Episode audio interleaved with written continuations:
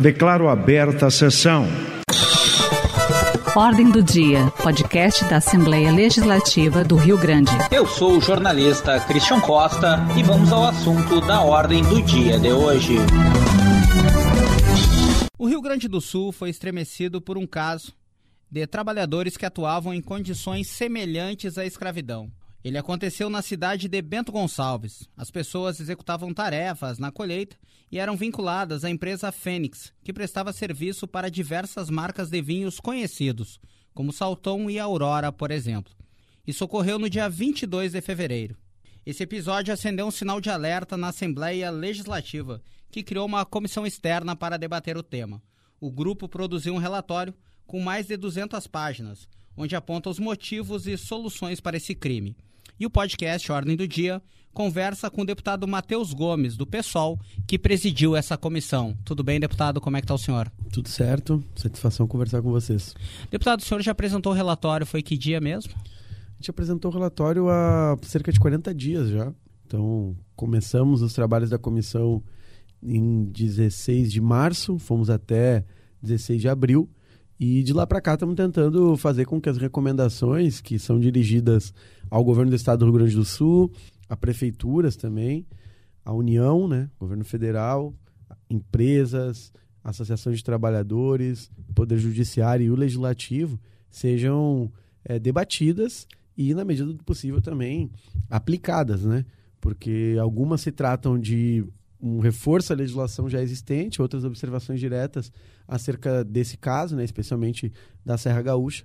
E a gente quer criar realmente alternativas para que essas situações não ocorram mais. E que alternativas seriam essas, deputado? Na... Olha, as, a constatação mais importante da Comissão de Representação Externa é, tem a ver com a negligência que ocorreu por parte do governo estadual nos últimos anos. Por quê?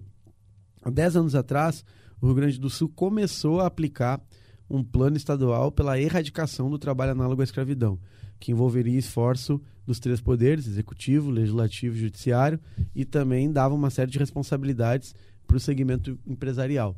A gente notou que é, quase nenhuma das metas foram cumpridas por parte do governo estadual. E, infelizmente, nesse momento, 2023, 2022, nós não temos qualquer registro de alguma dotação orçamentária, ou seja, de dinheiro disponível para que possam existir trabalhos nesse sentido. A COETRAI, que é a Comissão Estadual pela Erradicação do Trabalho Análogo à Escravidão, ela não teve um funcionamento regular. Hoje são apenas dois servidores do Estado que têm o trabalho de articular toda a rede de proteção a esses trabalhadores e de prevenção também dessas situações. Alguns acumulam funções inclusive, então não conseguem ter uma dedicação plena para esse trabalho e isso dificulta que qualquer medida seja tomada. Então, há uma situação de negligência.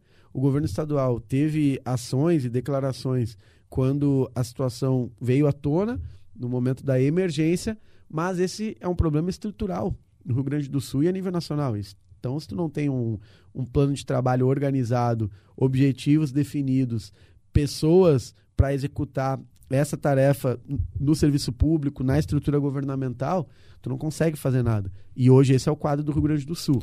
Pois é, até eu tinha visto uma matéria, acho que foi do G1, que esse ano era o recorde de pessoas encontradas, resgatadas, né, em condições de trabalho semelhantes à escravidão no Brasil, e o Rio Grande do Sul aparecia em segundo lugar. Só Goiás é uma tinha marca, tido mais casos. Uma marca triste para o nosso estado e que a gente não vai conseguir superar, e espero que não seja superada nunca mais, né? Sim, que sirva Porque como... o Rio Grande do Sul bateu todos os recordes históricos. Entre 95 e 2022, tinha uma média total de resgates de 20 pessoas por ano. Esse ano nós já extrapolamos em mais de 10 vezes essa, essa média, né? Então é triste.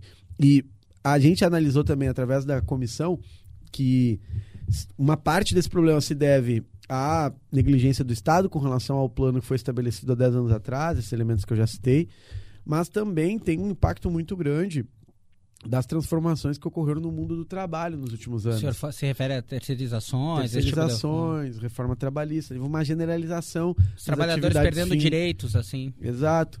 Que, tu vê, a situação de Bento Gonçalves, eu estive lá, era no centro de Bento Gonçalves que o alojamento estava instalado. E Bento Gonçalves é uma cidade turística, tem importância nacional. né? é motivo de orgulho para o Rio Grande do Sul pela produção é, de vinhos, a vitivinicultura em geral, e estava ali no centro da cidade. Então combina uma situação de contexto rural, que tem a ver com a produção, com o contexto urbano também. Isso é uma novidade na dinâmica dos casos do, do Rio Grande do Sul. E um elemento de normalização dessa situação é quando eu cheguei lá, uma situação que me assustou era vizinhos ali dizendo que nós estávamos criando uma situação que não aconteceu, que a gente estava tentando difamar a cidade, as empresas, e não se tratava disso. Se tratava de apurar uma irregularidade que não pode ocorrer num setor produtivo tão importante e em nenhum setor. Mas tinha um, uma, uma, um certo apoio ao que estava ocorrendo ali, e isso me chocou bastante.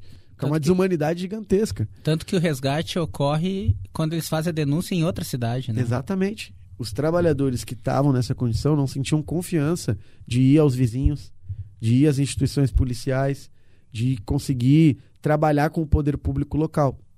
E aqui faço uma ressalva, porque na comissão de representação externa nós é, verificamos que a prefeitura de Bento Gonçalves a partir do momento em que a denúncia veio à tona a nível nacional, ela agiu corretamente, contribuiu uhum. para o estabelecimento do protocolo, mas é, antes disso o clima na cidade era diferente, né? Então a gente precisa nesse momento superar esse contexto e aí uma das indicações que estão sendo apresentadas no nosso relatório é que a partir das prefeituras a gente tenha um serviço que prepare os agentes de segurança pública, da assistência social e discuta com a população como um todo do que se trata nessas situações. Para identificar também. Né? Porque a identificação ela ocorreu de uma maneira bem peculiar. Foi relatado na nossa comissão, quando nós fizemos a escuta com a Polícia Rodoviária Federal, que um dos policiais que identificou que se tratava de situação de trabalho análogo à escravidão tinha feito um exercício durante o treinamento dele para entrar na Polícia Rodoviária Federal sobre esse tema. Então, quando ele recebeu os elementos, ele já percebeu do que se tratava, porque ele poderia ter dado um outro encaminhamento. É verdade. Então, o tema da prevenção é muito importante. O Estado tem que entrar aí. E a gente orientou que seja feita através da prefeitura, do governo estadual, mas também articulado com o, as outras instâncias, como é o caso do Poder Judiciário, porque Aí a gente, inclusive, economiza custos. É, a comissão estadual, a COETRAI, ela tem esse papel de articulação. Infelizmente, não estava conseguindo fazer isso. E aí nós notamos que o Tribunal Regional do Trabalho oferece cursos para preparar os municípios, o Ministério Público do Trabalho também, mas isso não está chegando nos municípios. Não está chegando a nível é, de Estado, inclusive, na preparação das pessoas que têm que fazer esse trabalho de fiscalização e prevenção. E a gente quer inverter essa lógica agora com um fortalecimento dessa comissão, com orçamento destinado por parte do governo. Essa é uma ideia muito importante. Deputado, para quem está escutando a gente agora e não está lembrando desse caso, ou, ou, ou, ouviu e deu uma esquecida e tal, o senhor pode dar assim uma atualização para a gente? O que, que vocês encontraram lá e quais foram as denúncias contra a empresa? Olha, a, de acordo com os auditores fiscais do trabalho, né, que são os responsáveis por fazer o, o relatório sobre a situação em si, Bento Gonçalves, e a situação que envolvia as vinícolas e a empresa terceirizada, né, que prestava serviço a elas, é o pacote completo do trabalho análogo à escravidão. Porque e por que, tem... que a gente usa essa palavra análogo e não diz trabalho escravo, deputado? Olha, porque a escravidão é um regime que existiu no Brasil por quase quatro séculos e acabou, foi abolida. Sim. Né? Então, a gente está diante de situações que remetem aquele período, né? não reproduzem ele como um todo. Fielmente. Exato, e o, a ideia é... Alguns usam escravidão moderna também. Ah, legal, legal. Outra, outros... Historiadores? Não, não, dentro do, do ramo da, do mundo do trabalho do mesmo. Mundo do trabalho. É, são terminologias utilizadas. Mas o análogo, ele, ele cumpre o papel de demonstrar que, bom, são situações de trabalho tão degra degradantes que Quanto? remetem àquele período né, e precisam ser abolidas do, do mundo Sim. do trabalho.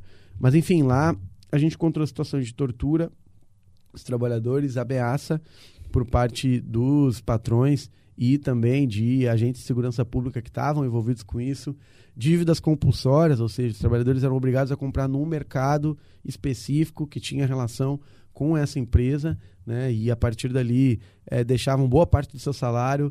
É, o endividamento também ocorria porque o dinheiro que foi prometido a esses trabalhador, trabalhadores era descontado é, em questão de hospedagem, de passagem, é, o EPI não era fornecido, então praticamente eles não ganhavam nada. Eles ganhavam dinheiro para ir até o local e quando eles voltassem, né, que seria a promessa deles ganharem cerca de 6 mil reais para fazer o trabalho de 40 dias, eles já não teriam mais nenhum dinheiro para voltar para casa. Deveriam, né? Ficavam, eles iam voltar devendo. Devendo. E aí né? teriam que vir num outro ano, enfim. Exatamente. Então ali foi um, um, pacote completo do trabalho análogo à escravidão, um absurdo. Pois é, uma, uma frase, que uma palavra que o senhor usou que eu achei bem legal, o senhor fala assim, uma coisa urbana, né? Porque a gente quando pensa em trabalho análogo à escravidão, trabalho semelhante à escravidão, ah, fazendas em Minas Gerais que são encontradas várias pessoas, aquelas olarias no Pará, né, que sempre se encontravam. E ali no centro de uma cidade como Bento Gonçalves é estarrecedor, né? Exato. Uma das cidades mais importantes do estado do Rio Grande do Sul. Ali, a, a poucos é, metros da, dos cartões postais da cidade, essa situação estava acontecendo. E daqui para frente, deputado, o que, que o senhor tem acompanhado assim das ações do Estado, do governo? O senhor tocou um pouco nisso, se dava para se aprofundar? Olha, nós estamos esperando o governador Eduardo Leite receber o relatório da comissão. Não recebeu ainda? Ainda não recebeu. Assim que a comissão encerrou seus trabalhos, nós convidamos a representação do governo para participar da apresentação do relatório e, posteriormente, pedimos uma agenda da Casa Civil para poder estabelecer o diálogo direto. Até agora nós não tivemos retorno. Isso nos preocupa, porque, como eu já disse, diante de uma situação de tamanha complexidade, o governo não pode agir só no momento de crise, ele tem que preparar para a situação não acontecer mais. Nós identificamos que isso não estava acontecendo. Não tinha preparo, houve negligência. E agora queremos propor ações para que o governo saia dessa situação. Então, o primeiro passo é o governador Eduardo Leite dialogar conosco. Nós já tivemos reuniões com o secretário do Trabalho, o secretário Socella também, com o secretário de Justiça, Direitos Humanos e Cidadania, o secretário Matheus Vesp. Agora, o diálogo precisa vir diretamente com o governador. Ontem foi assinado um pacto aqui que envolveu, primeiramente, Ministério do Trabalho e Emprego, é, a algumas entidades da vitivinicultura, especialmente as cooperativas, depois outras vinícolas envolvidas vieram também à Assembleia fazer assinatura. Eu acho o pacto um, um avanço, mas é, nós precisamos estabelecer regras mais é, efetivas. Então, o pacto ele não faz um, uma limitação à terceirização da atividade fim, né, que foi um motivo, o motivo que gerou isso na cidade de Bento Gonçalves. Ele orienta que tenha contratação direta, mas enfim, deixa a porta aberta para que outras situações desse, dessa natureza elas voltem a acontecer, ao meu ver. E é, um, é uma necessidade agora de nós ir um pouco mais a fundo, né? Porque a, o processo da terceirização dessa forma é uma legislação nova. E se uma legislação nova está em vigor e começa a se demonstrar ineficaz, incompatível com a estrutura econômica e social do nosso país, nós temos que ver se ela realmente tem que ser efetivada. E no caso da terceirização, é o problema lá em Bento Gonçalves, mas é o problema hoje em dezenas de repartições públicas no estado inteiro, inclusive aqui na Assembleia Legislativa, em que a gente vê várias situações de empresas que vêm prestar serviço, não têm é, os fundos necessários para garantir o pagamento mensal dos trabalhadores e ampliação de investimentos, se assim for o caso da, dessas do, da, do desejo dos do seus contrato. empresários, enfim, é, são empresas que não têm garantia de, de, de conceder Não recolhe direitos básicos. FGTS. não recolhe FGTS, não paga é, 13 terceiro muitas vezes, nem férias, nem nada. Exato. eu já vi isso em tudo que é a situação. Pois é, o senhor entrando mais nesse assunto, assim, e, e- e- e produzindo relatório, o senhor acha que esses casos que aconteceram em Bento e depois teve em Uruguaiana, agora o senhor trouxe que teve em Nova Petrópolis também, é só como a gente gosta de dizer, a ponta do iceberg, isso aí está espalhado pelo Estado. Como é que o senhor está vendo isso? Eu acho que é a ponta do iceberg a nível de Rio Grande do Sul e a nível nacional. E nós temos dificuldade de mapear essas situações, porque um outro tema que nós recomendamos no relatório é a necessidade de ampliar os concursos para auditores fiscais do trabalho. O Rio Grande do Sul tem apenas 132 em atividade, que cuidam uma parte da, da estrutura administrativa, Sim. fazem a fiscalização é, do- de ambientes de trabalho no meio rural, urbano, todas as cadeias produtivas, não tem condição de fiscalizar, então tem muita coisa que a gente não está sabendo. Não tem como mapear com apenas 132 no estado inteiro. E, infelizmente, é, a gente ou precisa reverter essa situação imediatamente ou vai continuar nadando assim num, num, num rio com, sem enxergar um palmo de distância, que é hoje como está o processo de fiscalização no estado do Rio Grande do Sul. E deputado Matheus, o senhor tem, não sei se tem alguma frente parlamentar sobre isso, o senhor pretende criar alguma frente parlamentar para exatamente continuar com esse trabalho de monitoramento? Nós estamos já inseridos na frente parlamentar que vai tratar desse tema, trabalho análogo à escravidão e defesa do trabalho decente, que foi criada pela deputada Bruna Rodrigues e a gente de imediato abraçou a ideia. Ela vai ser instalada ao final dos trabalhos da Comissão de Direitos Humanos, que está com um período mais ampliado, 120 dias de, de trabalho acerca desse tema. Então, no segundo semestre, quando o trabalho encerrar, a gente vai organizar diretamente a ação através da frente parlamentar. Além dessa questão toda da, da política, da. Enfim, eu não estou encontrando a palavra certa. O que deve surpreender nesse, nesse cenário também é a perversidade humana, né? E não só humana, talvez o nosso. É o lado mais perverso do capitalismo, né? Com certeza. É uma forma de garantir lucratividade que se pauta na superexploração e remete a uma tradição do nosso país, porque o Brasil viveu quatro séculos de escravização e nunca houve nada mais cruel do que isso, né? Tu desumanizar completamente uma pessoa, sequestrar ela do lugar que ela morava, impedir ela de falar sua língua, expressar sua religião, sua cultura, constituir família em prol da lucratividade, né, de uma burguesia fora do Brasil, como era o caso dos portugueses, dos espanhóis ou interna também. E essa mentalidade ela permaneceu no nosso país. Hoje o trabalho análogo à escravidão, mas ao longo de todo o século XX o Brasil seguiu sendo um dos países do mundo com maior índice de superexploração do trabalho. Isso se verifica como mortes em acidente de trabalho, pessoas feridas que, enfim, é, sofrem acidentes que mudam a sua vida por completo, de, enfim, é, ficar paraplégica muitas vezes, perder a visão. O, Rio Grande do Sul nos últimos anos, saiu uma pesquisa ontem, teve é, mais de mil pessoas que morreram em acidente de trabalho. E eu conheço operários da construção civil que vieram a falecer em acidente de trabalho. E aí tu vai lá dentro desse canteiro de obra para saber se estavam sendo garantidas todas as condições para que os trabalhadores tivessem segurança. Não estavam. Por quê? Porque a construtora queria economizar. Né? Então, essa lógica ela tem que ser é, banida de qualquer ambiente de trabalho, porque senão a gente não consegue garantir dignidade para os trabalhadores e também se enquadrar em legislações a nível internacional que protegem o mundo do trabalho e impedem que o Rio Grande do Sul possa expandir sua economia, como foi o caso da vitivinicultura. O Rio Grande do Sul teve manchada a sua reputação agora por um erro das vinícolas, pela é, desumanidade dessa empresa terceirizada né, a nível mundial hoje. É uma marca que está acompanhando é, a vitivinicultura gaúcha, infelizmente. Mas não dá para tirar da conta dos empresários que contratam essas empresas, né? Não tem condição. Por isso que eu digo, as vinícolas e a empresa terceirizada. Porque à medida que tu contrata, tu tem responsabilidade. Tu tem que fazer a fiscalização. Não pode abandonar Exato. e seja como Deus quiser. Né? Não tem como. Então, há responsabilidade das vinícolas. Isso é inegável. Deputado, eu queria agradecer a presença do senhor aqui no podcast Ordem do Dia. Esse foi o deputado Matheus Gomes que conversou um pouquinho mais com a gente sobre o relatório que foi produzido pela comissão externa aqui da Assembleia sobre casos de trabalho análogo à escravidão aqui no Rio Grande do Sul. Muito obrigado, deputado, novamente. Muito obrigado, agradeço o convite, estamos sempre à disposição aí.